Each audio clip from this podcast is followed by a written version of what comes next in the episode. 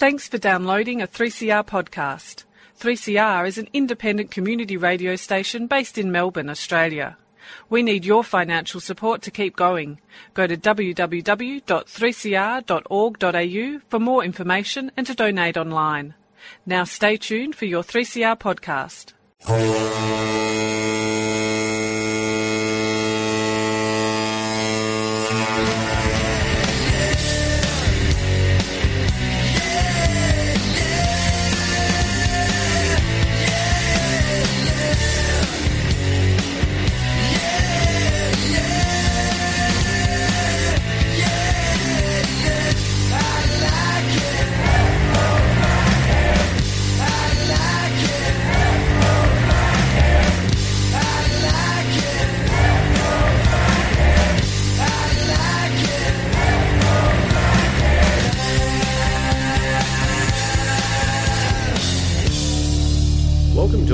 Summer special on 3CR Community Radio. Today on the show, we're going to be doing a special all about ice hockey, which is a little bit different for 3CR listeners, but I think as much as it's an out there topic, it's a. Um, we'll be looking at intersections with issues which are very much 3CR kind of issues, perhaps Indigenous advocacy, pride, etc., uh, maybe veganism as well. We'll see what we get to.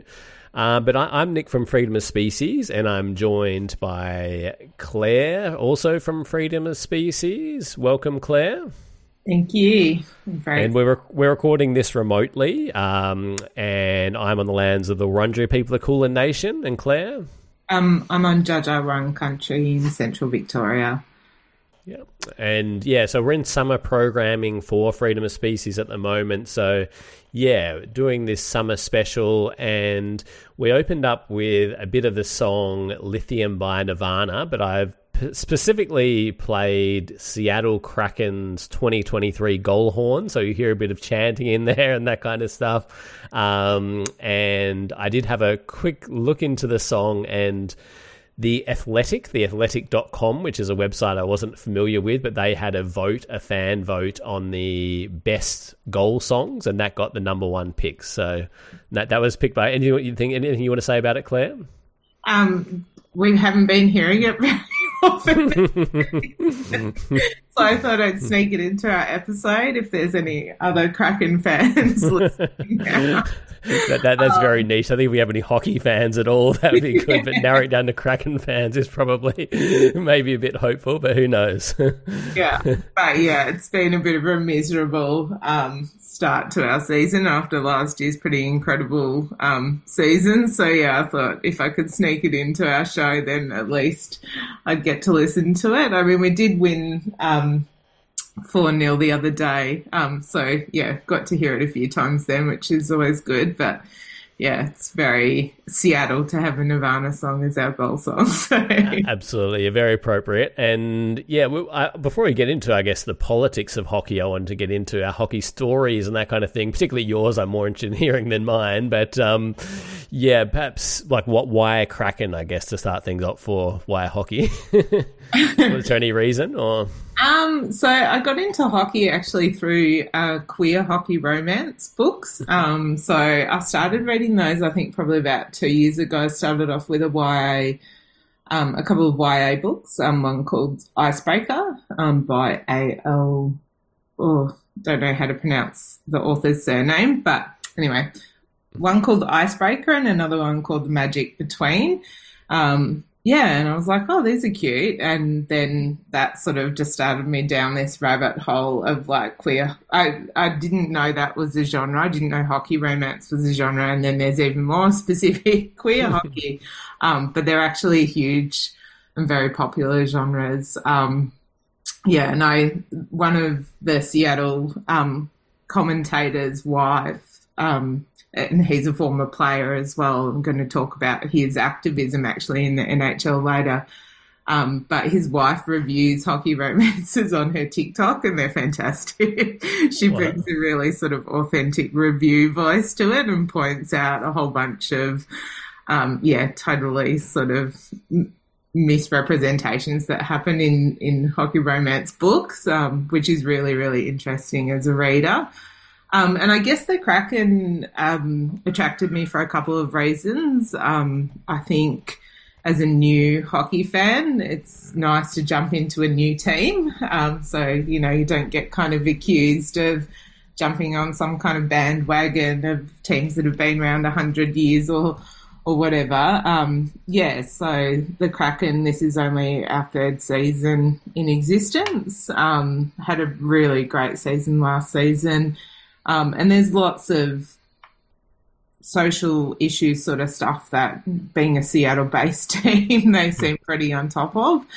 Um, yeah, there's been some questionable stuff lately, but usually they're pretty great um, in terms of really vocally being inclusive and vocally um, being, yeah, taking a stand on a variety of different issues. So they appealed to me. Um, and then I also follow the Coyotes and the uh, the Devils. Um, so the Coyotes came out to Australia uh, earlier this year in October um, as part of NHL's trying to grow the game internationally, and so they sent out the Kings and the Coyotes to do like a um, exhibition matches as part of their preseason. Um, and I watched both of those on Channel 9 and really liked the Coyotes' style of playing.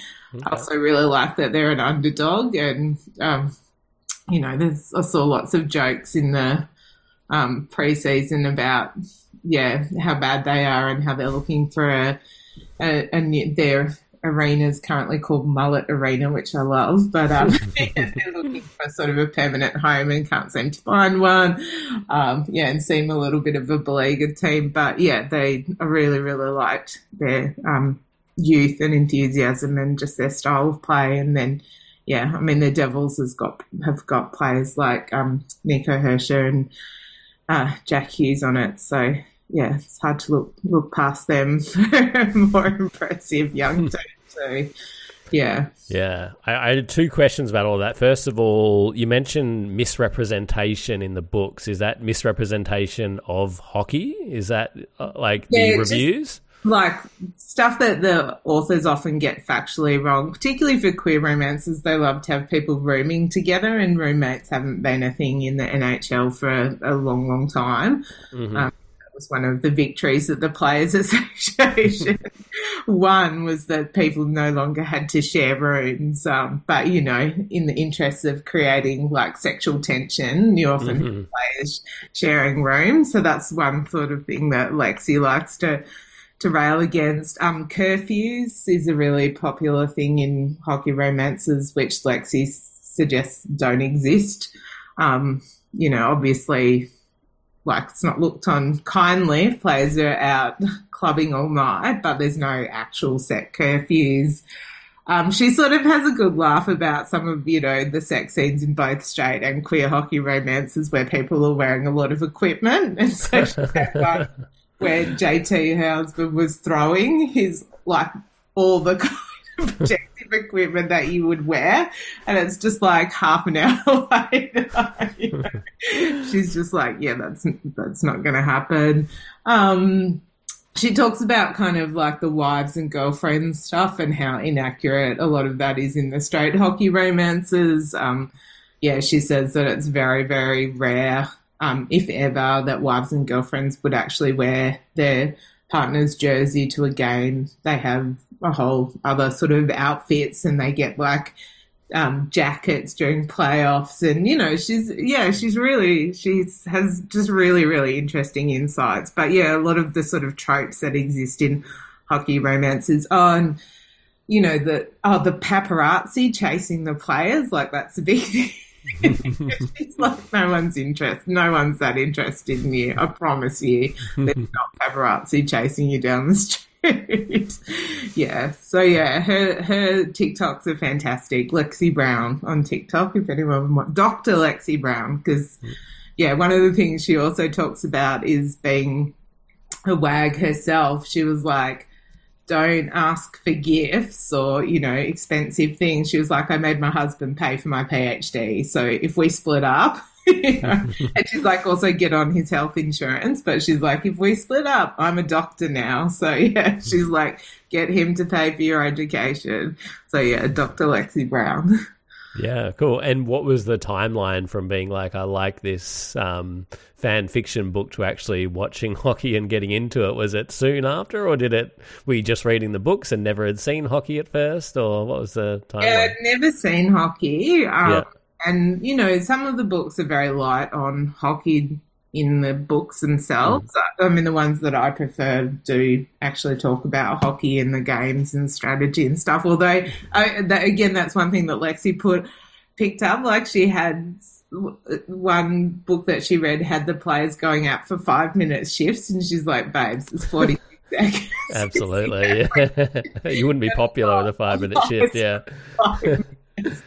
And I guess for our non hockey audience, that is like the time you spend on the ice. So it seems bizarre to people who watch like football or soccer or whatever, where they're kind of on the ground the whole time or the occasional changeover. But hockey, we're constantly switching across. So yeah, as Claire said, of like 40 seconds or so, and you're off probably like a minute and a half is getting very long, a long time spent on the ice. So yeah. Yeah, I always laugh when they put up because they're like, oh, the players have been on the ice for a long time. Because sometimes that does happen. They do get stuck and can't Yeah. change because of a defensive play that they're trying to, you know, make. And so, and then they put up the counter and they're like one minute and 10 seconds. Oh, he's getting really tired. Oh, they're so exhausted. Or, you know, when it goes to two minutes, the commentators are really freaking out. Like the other team's got to take advantage of how exhausted the players are being out there for two minutes. Um, but yeah, I didn't, I couldn't work out how to watch hockey in Australia. And so thank goodness for things like Reddit and Facebook. Um, Mhm. because that Australian fans, yeah, got me hooked up for the start of this year's season. So I was watching a lot of stuff on social media. Um, so I was watching a lot of highlights on NHL Instagram accounts and the different team Instagram accounts, but I couldn't work out how to watch games. And then I thought I'd figured it out, and then the streaming service only offered like two or three games a week, and there's, you know, like 20, 30 games a week being played. And so, yeah, I got hooked up with Fetch and ESPN, a Fetch box and an ESPN subscription for six bucks a month. So, Wow. with unlimited, yeah, hockey. And now I just can't keep up. Like, I was like, oh, you know, the preseason, I was like, oh, is this going to be enough to keep me entertained? But following teams, like watching Yeah. like two games, three games a day sometimes. Yeah. But I've learned the trick is to watch the replays instead of the live games because the live games sometimes can take up like four hours of your day. Whereas at least with the replays, they cut all the fluff out or you can fast forward some of the crap at the start. And then it's only like a two hour commitment. But yeah. Yeah, absolutely. Yeah, the only bad thing about watching it, because I, I like watching it after the fact for the same time to skip through all the really long breaks between periods and everything. Um, but yeah, the only bad thing about that is if you're watching the playoffs and they do continuous overtime, you kind of tell by the length of it whether it goes into overtime or not. So if it's a close game, you kind of know whether it's going to overtime or not, depending on the length of the stream. So yeah, Yeah. pros and cons. Yeah. I, I did actually notice last night my team went into overtime and I noticed that it was like two minute, two hours plus, and I was like, oh, that's gone into overtime. Even before the game started, I was like, oh, 100% we went into overtime because it's two minutes and two hours and 10 minutes worth of watching instead of an hour and 56. So, yeah. Yeah. and also you see spoilers, like, you know, I mean, they're not spoilers, they're results. Mm-hmm. Bad Yeah. results. But yeah, I've had to unfollow some of my teams on social media, which makes me feel like a bad fan because I keep on accidentally seeing like the results and stuff. And if we win, that's great. But if we lose, then I'm like, oh, I don't even know if I can be bothered watching if we're just going to lose again. Yeah, absolutely. Yeah, and I, I, we'll get into the politics stuff in a moment, but I guess kind of getting into the politics a little bit of it. So there's about 30 teams, is that right? About 30 teams in it. 32 teams in NHL and they play 82 games each. Yeah. And yeah, I think that Regular pro- regular season and then up to 28 games in the playoffs of best of seven. And I, I do think that that probably has something to do with like capitalism and stuff like that. The fact they play so many games. And I do feel that kind of even from within a capitalist mindset, it does sort of undermine the brand a bit, the fact they play so often. So one thing I notice when I'm watching, there's about 30 seconds to go and it's a 4 0 game or something like that. And they'll just sit with the puck behind the net and just kind of let the time tick down. Yeah, because because it's like it's 82 games. Like why put in the effort? Just conserve your energy. If you did that in my game, you you people would think you're a bit strange. Like people play full on until the siren goes. But again, it kind of understands when they're playing about three games a week or something why they do that as well. But um, yeah, yeah, yeah. are back to back as well. Like, Absolutely, yeah. I mean, ideally, like the players get like a day off, but yeah, so with the schedule, trying to fit 32 teams playing 82 games across six months, yeah, some of them have back to back games. Yeah. And it's only because of things like the Players' Union that people do have things like a break over Christmas. Mm-hmm. Um, you know, a little. I think some of the teams have to play on New Year's Eve, and some maybe they don't play New Year's Day anymore. Um, but you know, also American and Canadian Thanksgivings and stuff. It's only because of agitation from the players' union that people get any sort of time with their family over the holidays. Wow. Yeah. There you go. And yeah, we'll, we'll definitely get into the politics more in a moment. I think I, I, did want to say as well, in terms of like people who've never played or even watched ice hockey before, it's like, how, like, are these hockey players really unfit? Like, how come you can only stay on the ice for 45 seconds to a minute? And yeah, it's just the, the speed. I, I believe it's the fastest team sport in the world. And like, so the, the intensity you're playing at is, is so much faster than like football or, or soccer or sort of other sort of equivalent team sports. Um, but yeah, I, I think also because it's a relatively small thing, you're constantly in the game. It's never like the ball or the puck in this case is down the other end and I'm not doing anything. If you're on the ice, you're really you're really on the ice. I, guess I should also just my, my my journey is definitely not as exciting as Claire Claire's, and also I can't compete it. I can't compete with that. So maybe we should have should have done mine first and yours for dessert. But I yeah, so I was yeah teenager, um, and yeah, I actually had a family friend who went to Canada and got into playing hockey over there and skated a bit. Um, so that was sort of my sort of got on my radar at that point. Um, embarrassingly, the Mighty Ducks movies might have had something to do with it as well. Um, and it just reminded me when you said the the misrepresentation and being unrealistic, because now watching it, like I mean, I've watched it for years, but watching it through the lens of knowing something about hockey, you're like that would be offside, like that. Yeah, there's all these things. Like it, it doesn't make sense um, once you know hockey, but nevertheless, they may have played a role as well. Um, and it was sort of just a gradual thing of playing street hockey in shoes. Um, and then we, um, yeah, this is me and my brother and my cousins. And then we sort of elevated to street hockey with rollerblades, just playing like on, like literally on the road. Uh, and then got into inline hockey, which is like, yeah, sort of um, on a basketball court. And then, yeah, eventually when I was probably about 16 or so, um, got into yeah got into playing ice hockey straight from inline hockey. So yeah i've been playing for the last what am i 39 so yeah 23 years or so i've been playing and and yeah still playing today. So yeah played a lot. Um, watched a lot. When, when I first watched, I, I couldn't like I'd watched hockey. I'd played, well, maybe I didn't play. I played inline hockey, watched ice hockey like live, watching my cousins who started before me. But and I, I watched it, I followed it, I enjoyed it. But then I went to NHL and I just like, I can't see the puck. I can't understand what's going on. Um, did you have that first kind of thing? yeah. I also discovered that I needed glasses, and once I started watch the games.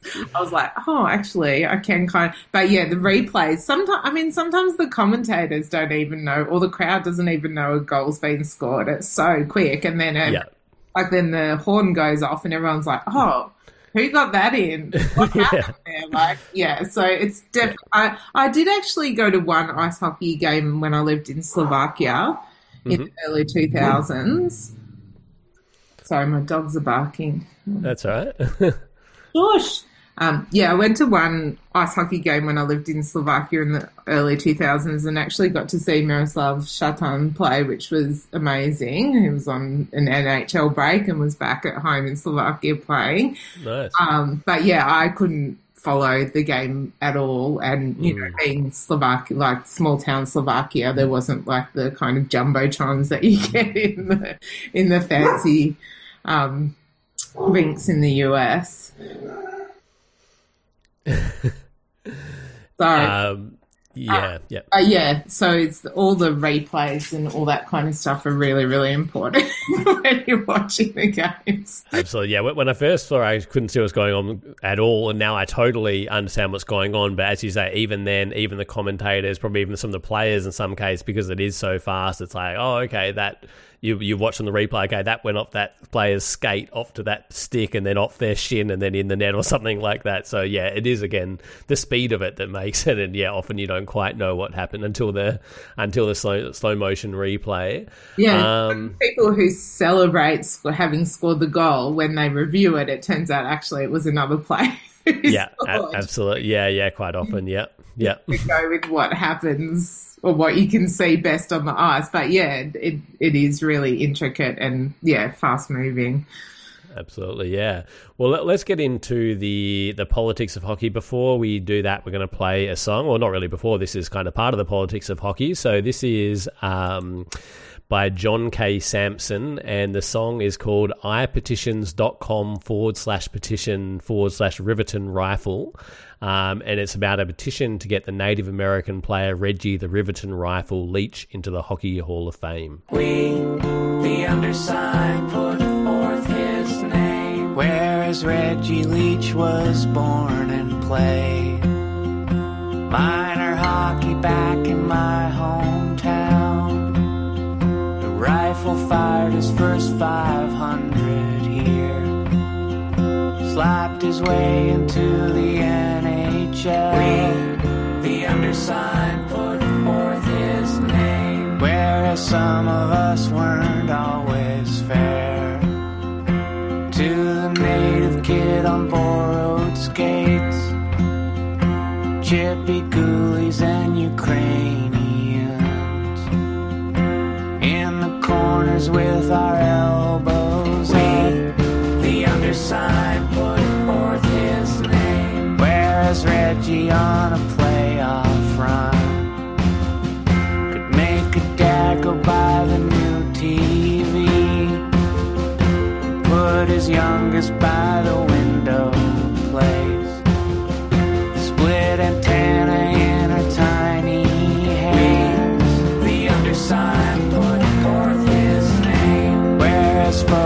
from the old Tribune of Reggie smiling with the Stanley Cup. Curled their corners, dropped off bedroom walls. Left a square of where they used to be. The underside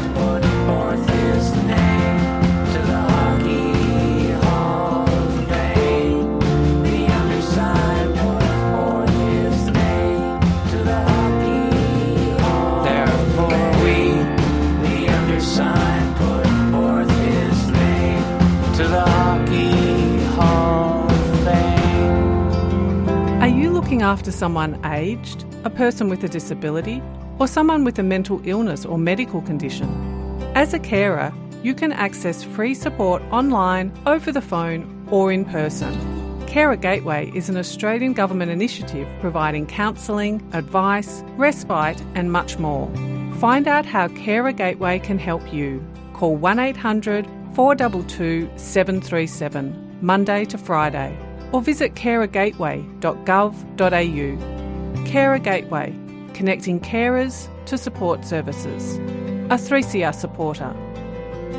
Welcome back to our summer special on the politics of ice hockey here on 3CR Community Radio. Um, we just heard the song by John K. Samson about um, a Native American player being inducted into the Hall of Fame or a request for that, and we'll get into um, yeah, th- those kind of issues in hockey in a moment. Um, Claire was also interested to know my favorite hockey team. So yeah, I would say I'm more just a, a watcher. Just enjoy that, like enjoy watching it. Whoever's like on, um, and I'm on a streaming service, which is probably maybe the one you alluded to, which is owned by Rupert Murdoch, I think. So I don't really want to promote it, but um, yeah, like has a limited amount of games. So I'm quite happy to watch whoever's whoever's playing. But I would say, and these teams are very sort of very standard, like of the eras. So um, Pittsburgh Penguins was kind of my team with like Crosby, and I I really love the way they play, and I really like.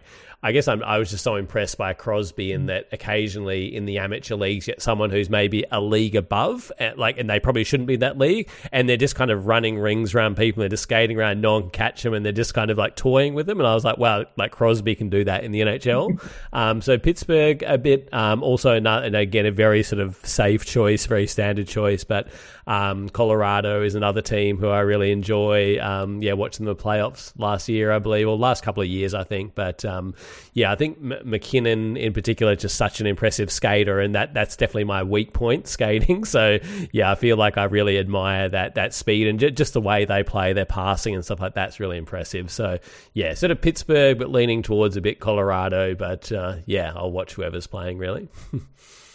yeah. Oh. So we've got lots of politics stuff in. Um, I'll, I'll let you kick things off, which, which whichever you'd like to prioritize, Claire. What, what do you want to start with? Oh, I mean, there's so much. I've got like 14 pages of notes, although some of them are um, useful links for people to follow up and um, and do some of their own reading if, if they're interested. I mean, given that we um, just had a song about um, Indigenous involvement in the sport, um, there's sort of a couple of things that spring to mind are connected to that. Um, so one of them um, is the Chicago team, uh, their name and their logo um, is, is yeah is quite controversial. I did do a bit of reading on that today, and and there are some people who do defend it um, because. Do, do you want to just say the name and everything as well? Because most people won't know who Chicago is. Like I, I know what you're talking about, but I kind of feel awkward saying the name because. Oh, I think, okay. Okay. Yeah, with yeah, yeah. with other teams. I mean, other teams have used literal slurs, and so they were just called. You know, people just called them the Washington team for a long, long time as kind of like a comment on. But the, yeah, I, I mean, it's going to come up because it's actually the the family of um of the person has spoken out against the use of um, native themed ma- mascots. So it's the Black Hawks. Um, which is obviously some kind of English rendering of the individual's name. Um, and, you know, I've got links to articles that have got his um, original Indigenous name and so forth.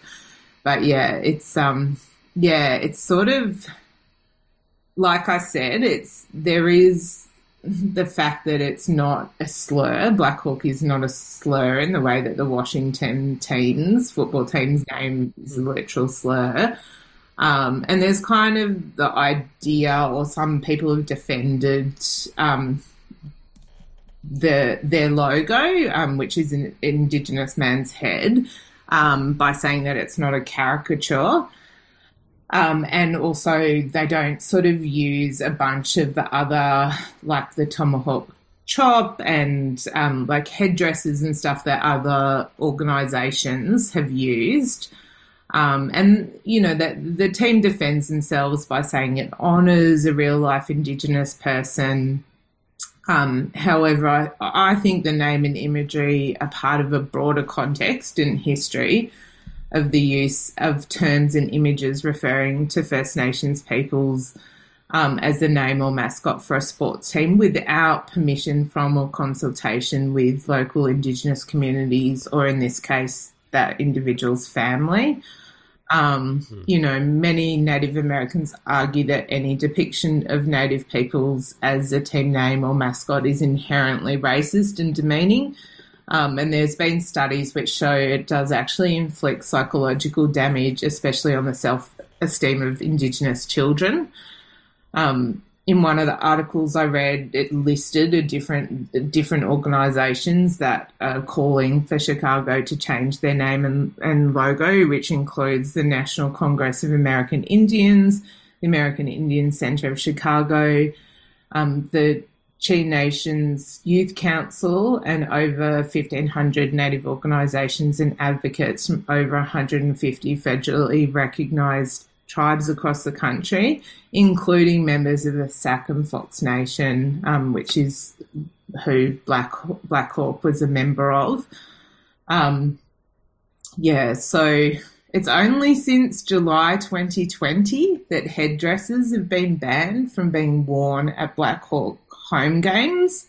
Other teams have banned Blackhawks fans from wearing them to away games, but it's only since July 2020 that they've been banned at home games. Um, I think it's really important to note that Chicago's home to the third largest urban indi- in- indigenous population in the United States, with 65 um, Native Americans in the greater Chicago area, with over 175 tribes represented. And the Blackhawks organisation, the team, work with some Native American groups in the Chicago area to promote awareness and education, but some critics argue that the funds the team provides to these groups is a way of silencing criticism. Um, and it's interesting when the Blackhawks brought the Stanley Cup to the American Indian Centre in October in 2015, um, there was a, a, a protest against that. Um, and there's a really incredible book by um, Kevin Bruyneel, who's an American um, non Indigenous professor who has written about settler memory um, and the use of mascots as part of um, the practice of settler memory. And he sort of argues in settler society, the work of collective memory serves to reaffirm the settler claim of belonging to, appropriation of, and authority over lands on the one hand, and the disavowal of the genocide, dispossession, and alienation of Indigenous people on the other.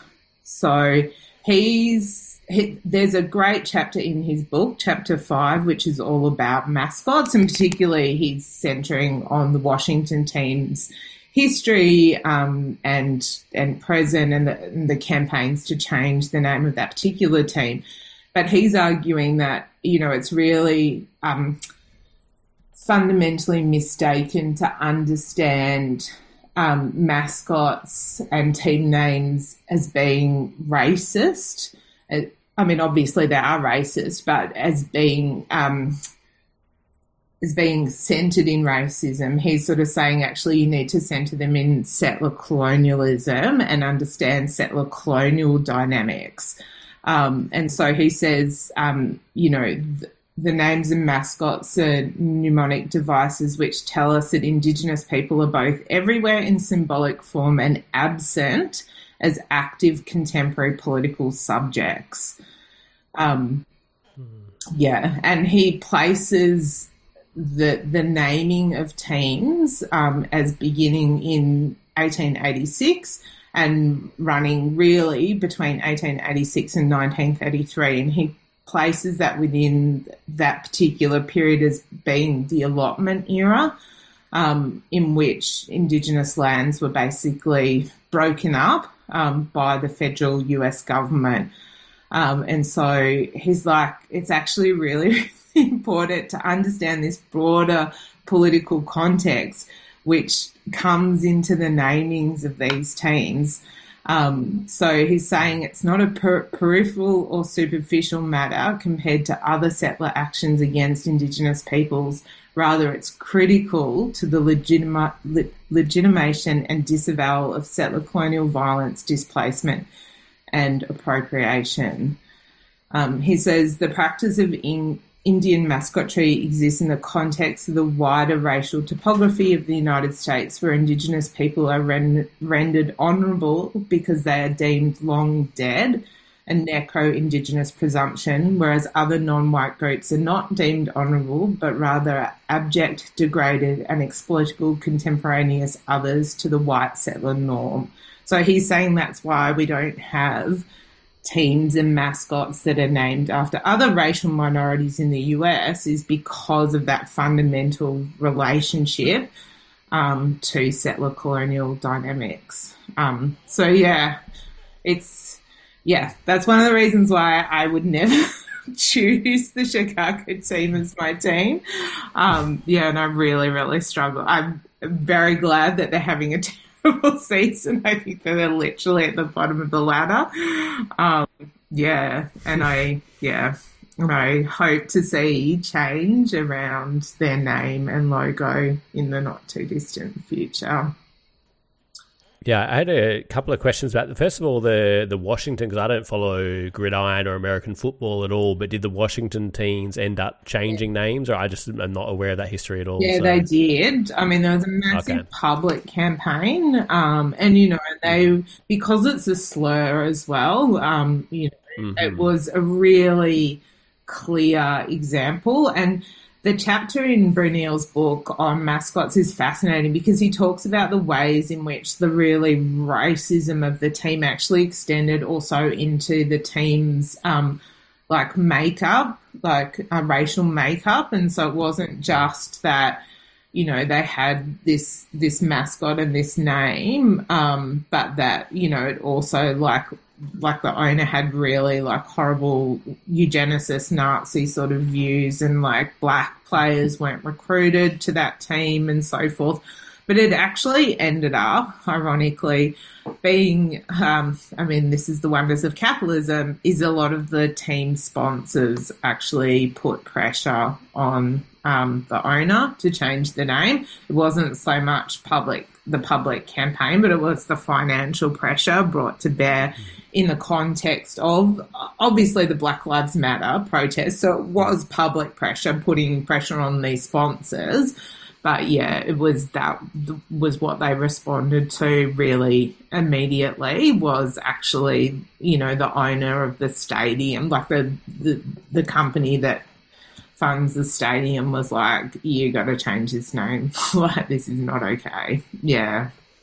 Yeah, absolutely. And I think, you know, when we're talking about politics and like these organizations, like sporting organizations, whether it is NHL or, you know, a, a, cricket thing or a football here in Australia, AFL football, whatever it may be, it's like often I, I kind of think like, oh, they're not acting in a just way on this issue. And then I'm like, wait a second, they are corporations at the end of the day, really. And so I think we have to understand it, not at all to justify it, but just to understand it. And, and like you said, they didn't do the right, they didn't do the right thing because it was the right thing to do. They did it primarily because it was impacting their bottom line as well, which I think says something about who sort of runs these organisations, um, as well as making them play 82 games a season plus playoffs as well.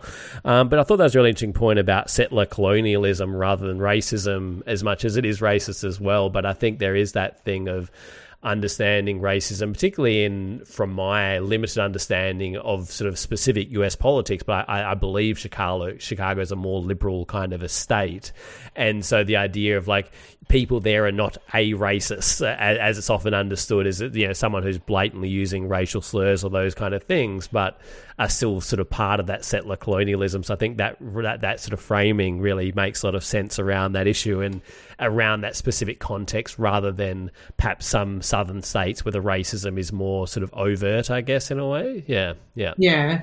Yeah, it's really interesting because you know Bruyneel takes apart one of the campaigns that was run um, about the Chicago uh, about the Washington team's name, and and one of it was like comparing. Well, you wouldn't accept, you know, a sports team being called the New York Jews and another sports team being called something else. And he's like, but the racial dynamics of that are totally different. Like it's totally different in terms of indigeneity in a settler colonial mm. context, and you need to understand the roots as being. And he's like, I'm not trying to like undermine the incredible work that's been done by these campaigns. But he's like, I'm trying. It's it's an incredible book because he writes as a leftist insider. You know, he actually starts off in the introduction and he's like, I'm talking to other fellow leftists, which you hardly ever see Australian professors place themselves on the left and be like, hey, I'm writing this book as an intervention into leftist politics. But yeah, he's like, I want our campaigns and our understanding of the dynamics of settler colonial capitalist, racist America to actually be better so that we can mount more effective kind of conversations and we can understand why Indigenous people are treated and understood in certain ways in American politics, which is sometimes similar, but sometimes very, very different to how other racial minorities are treated in America. Yeah. Absolutely, yeah. We, we better go to another song. So this one is "Dear Coach's Corner" by Propagandhi, and actually the um, the last song is by an ex member of Propagandhi. They're a Canadian band, and they actually met playing hockey, which is kind of interesting. And um, yeah, they're like a vegan anarchist band and stuff. But they yeah started off started off in ice hockey. Um, obviously have some political differences, a lot of ice hockey stuff, but then that's what this song is all about. So the singer Chris Hannah, uh, who's the lead singer and guitarist of Propagandhi took his six year old niece to a hockey game and they had an intermission to play honour to the troops. And there was um, soldiers um, rappelling down the rafters of the arena. Um, and yeah, his niece was kind of like, why, why do those people have guns and that kind of thing? And it's always, yeah, been something that's kind of stood out to me. Um, the connection or, or, like why there has to be a connection between ice hockey and the military or police, etc. Um, and I guess just as a a uh, bit of an sort of update, I guess, from from the song. So this song came out in 29, 2009, um, and as as well as the sort of the glorification of the military and hockey in general, it's also specifically about a segment called Coach's Corner with Ron MacLean and Don Cherry, and he specifically addressed a song to Ron MacLean because Don Cherry is really sort of extremely right wing and stuff. He's like, I'm not even going to bother with him, but Ron MacLean seems somewhat more open. Like that's why the song's addressed to Ron MacLean.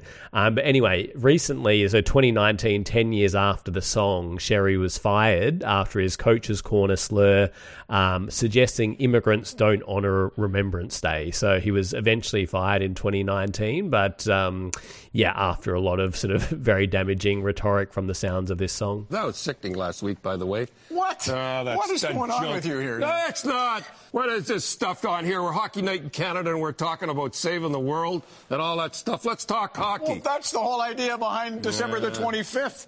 Let's talk about some good guys. Okay. Let's talk about the troops.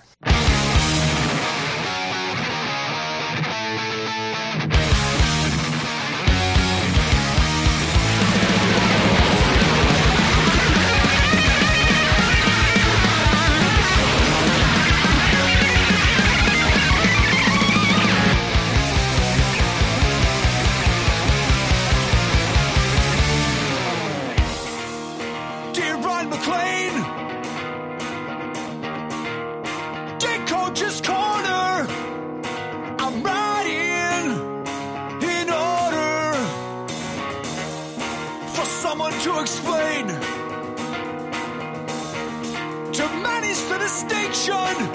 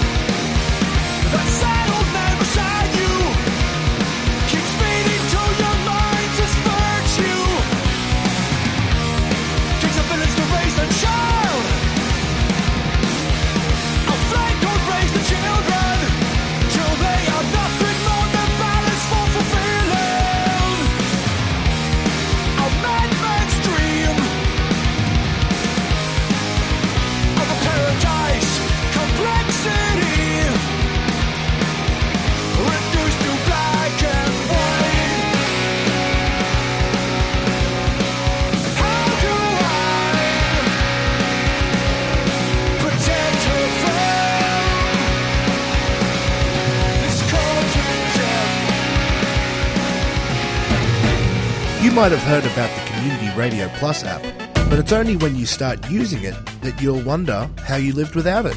You can listen to us wherever you are at home, work, driving, On public transport, gardening, protesting, or even in the bath. just search Community Radio Plus wherever you get your apps.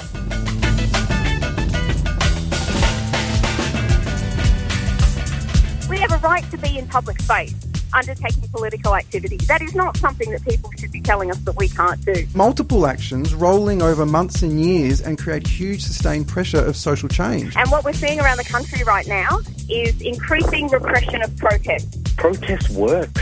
That's why I think uh, we're seeing it criminalised all over the place. 3CR. Stay tuned, stay radical. Welcome back to our summer special on 3CR Radical Radio. Today we're talking about ice hockey and specifically the politics of ice hockey. We just heard the band, um, yeah, a, a band with radical politics, but also who love hockey as Propagandhi with Dear Coach's Corner. Um, and yeah, it's something that's always really stood out to me watching hockey is the, yeah, again, that sort of association between the police and military and like why it exists, like how it's, even just generally, I'm always a bit confused when you're watching two teams from the same country and people are patriotic about it. Like I'm not into patriotism in general, but like why is like Melbourne versus Perth in the AFL football? Why does that make us be, it's just Australia versus Australia. Why is that? Like it makes more sense, at least logically, why it would be more patriotism when it's Australia versus another country, as much as I don't really buy into it. But um, yeah, I, I guess one thing I, I did notice. Um, always seeing that association and then 2020 20 we had both the you know covid lockdowns and those kind of things and we had you know black lives matter going mainstream and being everywhere. And so I, I just noticed at that time they seemed to do away with connections with the police or the military etc i didn't see them at the game and i was like oh wow they've got little black lives matter things. And they had like black players talking about the issues. And i was like oh there seems to be some progress. And then after the lockdowns i see the police returning the military returning. I'm like maybe they did maybe the police and military not being there had nothing to do with black lives matter. It was more lockdowns and having the bare minimum people there there were no crowds at the games and stuff like that so maybe it wasn't actually any sort of progress or rethinking after all i guess but um, yeah how, how have you seen that whole development or perhaps lack of development i guess I mean, mainly my kind of um, window or introduction into that sort of stuff is JT Brown. So I mentioned before. Uh, his wife, uh, Dr. Lexi Brown, um, does the incredible TikTok reviews of, and ho- not just hockey books, but also hockey movies as well. She's done some really great ones and some really trashy hockey movies. Um, i've probably seen most of them yeah, yeah, um, yeah. So, um, her husband JT was a player for a number of years. Um, he played for the Tampa Bay Lightning and a couple of other teams that escaped me. Um, but he was the only person, sort of in 2017, in the context of the Colin Kaepernick. Um, protests he didn't take a knee um, and he talks he's got a really great article that i'll link to in the show notes where he talks about um, why he protested in 2017 and then how that goes on to the 2020 context. Um, but yeah, he decided not to take a knee. He had conversations with friends in the military and decided it was disrespectful, you know. Um, yeah, I mean, that's his choice to make, but he did raise his fist, very reminiscent of kind of the 1968 Olympic protests. Um, and he was literally the only person um, who protested and was one of very few. Um, I think there were about 30 um, non white players in the NHL at the time.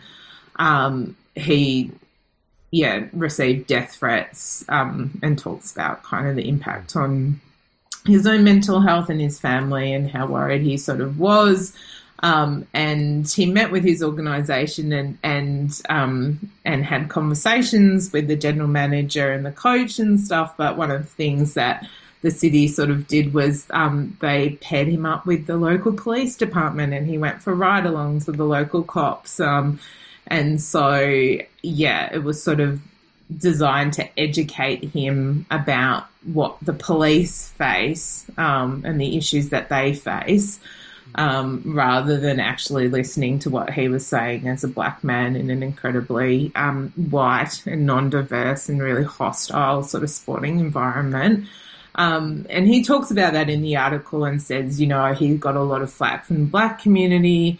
Um, he understands that it was problematic to integrate himself into a situation where the narrative shifted from police brutality um, to his actions being used that in a way that people saw as like pro police rhetoric.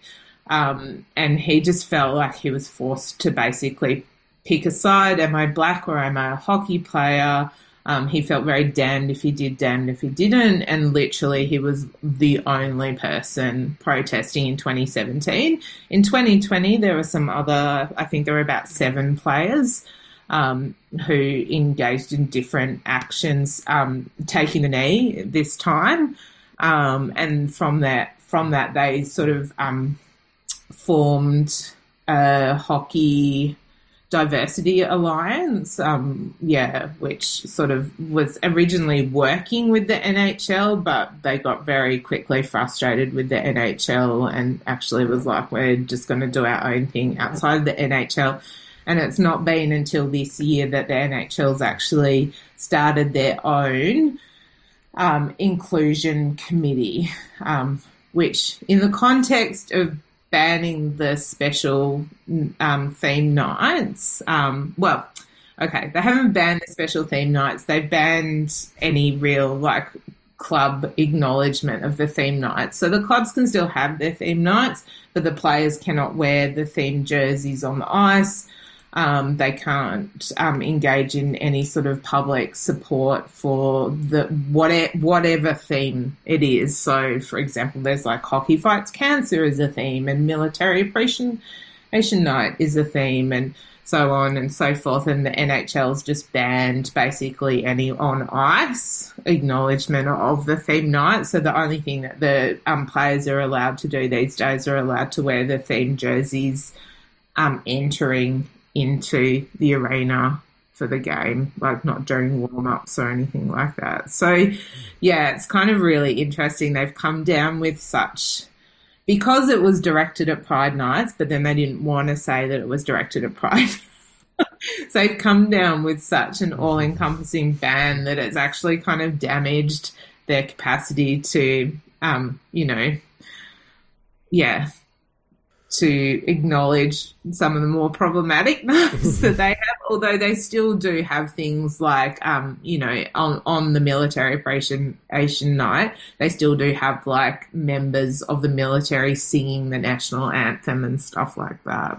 Yeah, and I, I thought because we maybe put a link to this article on the Minnesota Wild um, goaltender or goalie Marc Andre Fleury wearing a Native American Heritage Night master in the warm ups um, to honor his wife um, Veronique, who is native Canadian, um, by wearing a mask. Um, yeah, sort of honoring that. But I was kind of confused because I was like, I was trying to work out, reading that article, what was the night they were celebrating, and it was Native American Heritage Night, which I just Yeah. I, I assumed it was a totally different theme. So he was that. It seemed like that's the one place you'd most want to like. Yeah, that was really strange that we're celebrating this thing, but we don't actually want anyone to take a stand about celebrating it. It was a really weird position.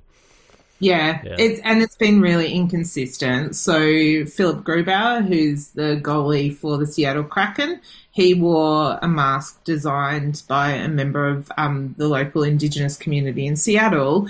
But he had checked with the NHL and he'd been told if he planned to wear the mask for on numerous occasions he could wear it, but if it was just to acknowledge the special theme night, so he launched it, he wore it for the first time on Indigenous Heritage Night that Seattle held um, a, like last week, I think. Um, yeah, so he wore it on that night, but because he was going to wear it across multiple games, he was allowed to wear it. Whereas Fleury's mask was just designed as a one-off. He wasn't even the starting goalie. He literally just wore it for warm-ups. He didn't even step on the ice during the game and was told that he would be fined and the and his team would be fined. Um, significantly, his agent said significant fines were threatened by the NHL for wearing the mask. Mm. Um, yeah, it's horrifying. Bizarre. And they also said goalies will, could wear cancer awareness masks, and that was okay due to the nature of the cause they were supporting as well. So, yeah, we'll, we'll perhaps we're, we're about out of time, but it kind of reminds me in conversations around cricket going on about what is a political protest and what isn't, and those kind of issues as well.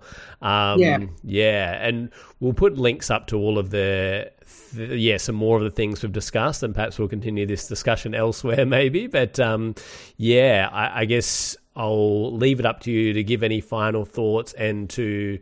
Um, yeah, you can talk about the opening song and issues with that. I, I guess I should give a quick shout out that we've got our Freedom of Species summer programming. So we're airing this one. Um, yeah, this is going out on the 24th of December. Um, Next week, we'll have a, a replayed show about um, some of our guests and their visit to Palestine. Um, and so, 31st December, um, 7th of January, we're going to have another Freedom of Species replay. That will be the Stray documentary discussion. Um, and then 14th of January, we're going to do a final, uh, the final week of summer programming and a live special on anti-capitalism and anti- anti-capitalist alternatives. And then we're back to normal Freedom of Species programming on the 21st of January. Um, and yeah, I did want to also, I haven't listened to this show yet, but there is a show on 3CR, The Sporting Record, which airs Thursday, 4 to 4.30 p.m., which casts a critical eye over the world of sport. So it is a sport show, but it's a very 3CR sport show by the sounds of it, definitely going into the, the politics of sport as well. So if you enjoyed this, you might want to check that out as well. Um, but I'll hand it over to Claire to finish things up in the closing song. Yeah, so the closing song tonight um, is from the Barehead Sisters, and they're a trio from the Paul First Nations. Um, they came to my attention because they performed at the Oilers Indigenous Celebration Night. I mean, talk about like intersections of capitalism, colonialism, and sports. Um, you know, we've got the Edmonton Oilers team. Um, but yeah, the, the Barehead Sisters sang the Canadian national anthem in the Stony Nakota language while wearing Palestinian kufias. Um, and they also posted on their Facebook that they, as part of sharing the video of them doing this, that they stand with Indigenous people from all across the world and that they'd like to send their thoughts and prayers to the Palestinian community. Um, this occurred within the context of the Oilers' support for Israel, the team's support for Israel, with individual players and the team pledging to stand with Israel, as well as similar statements from other teams, including my own, the Seattle Kraken. Um, and broader support for Israel also coming from the National Hockey League and the Players Association. Um, they released a statement mourning the loss of life in Israel, with, of course, no mention of the genocide occurring in Palestine or Palestinian lives being lost. Um, and I also remember in October some of the games beginning with a minute silence, um, but I can't find a record of that happening. So maybe it was something that was suggested but never actually happened. Um, and, and that was part of the reason I like watching replays is because I can fast forward through the national anthems and, and you know any minute silence for Israel that's happening. But yeah, um, the Barehead Sisters deserve all the love and attention. This is a, a really incredible um, act of Indigenous solidarity across um, Turtle Island from them, um, and I'm sure they receive so much horrible hate and so forth for that. So I'd really encourage people to look them up on uh, Spotify and to support them. Um, and their song, the song that I chose today is called um, Mandaree Special, um, the Chaske Fox, Fox Memorial. Ladies and gentlemen, presenting your champions of the Maba Howis Chaske Fox Memorial Hand Drum Contest. Winning Pendleton jackets, star quilts, hand drums, and sticks. Taking home $6,000, the Barehead Sisters.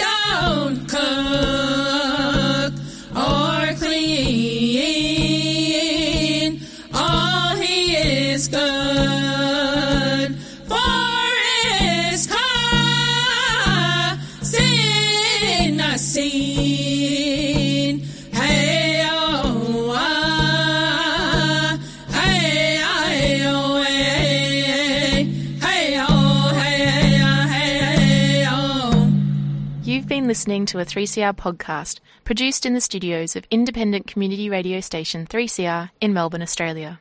For more information, go to allthews.3cr.org.au.